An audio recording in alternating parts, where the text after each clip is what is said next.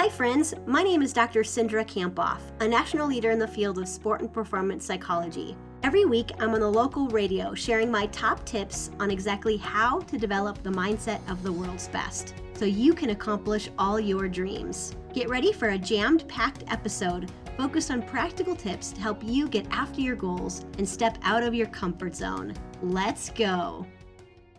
Checking in with Cindra Kamphoff today. Uh, Dr. Cindra Kamphoff joining us to talk about how to see challenges happening for you. You usually start with a quote, Cindra. What's the quote today? This is a quote by Hal Elrod. He wrote a best selling book called The Miracle Morning and said, It is our responsibility to choose the most empowering reason for the challenges, events, and circumstances of our lives.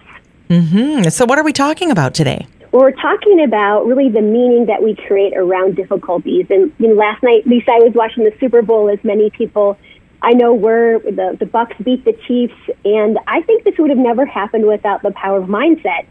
And what I mean by that is, you know, the Chiefs won against the Bucks in Week 15, but if the Bucks wouldn't have taken the lessons that they learned from the loss and turned it to an opportunity, I don't think the Bucks would have won last night. Mm-hmm. And I thought it was so incredible that Tom Brady's, you know, first season with the Bucks, after like six Super Bowl wins with the Patriots, you know, starting over with a new team, he could have seen it as a difficulty or a struggle, but he didn't. That's not his mindset. So, what's the best way that we can view these challenges or difficulties that come up in our own lives in sport or business? I think, Lisa, what's important is to recognize that everything in our life is based on the meaning that we give it. And what I mean by that is we're meaning making machines. And really, we can choose a different meaning we want to give to anything.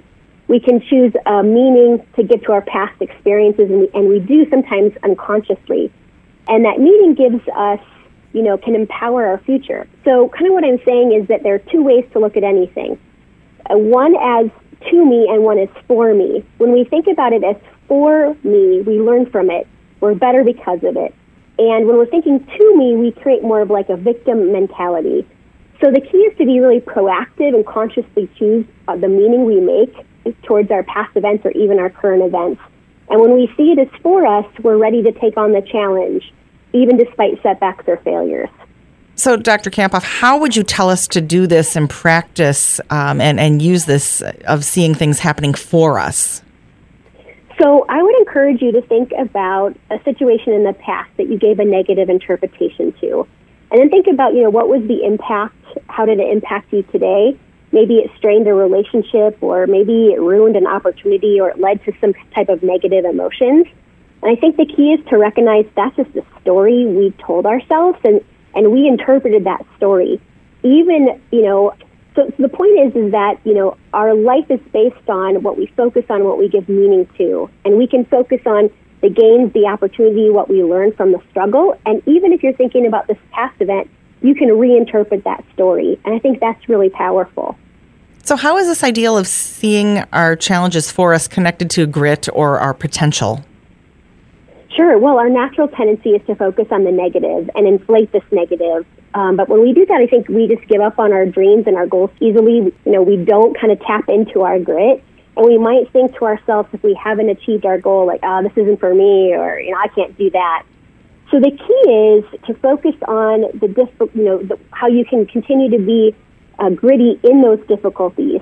And when you see those difficulties as happening for you, they show you how strong you are, how persistent you are, and that's how you understand your true potential and power.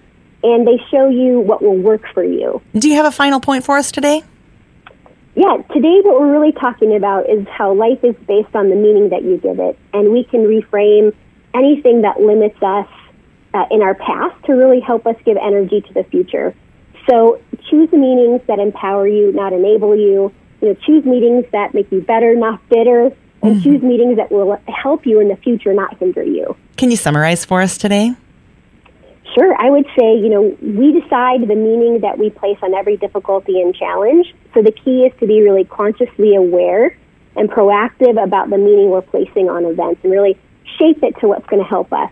And when we see challenges and difficulties as happening for us, we're choosing our grit and our potential instead of like to us, which is more of a victim approach. So, what is the power phrase to help us go through the week? I see difficulties and challenges as happening for me. not to me. For me and not to me. I like that one. Cindra, where can people get in touch with you if they have more questions?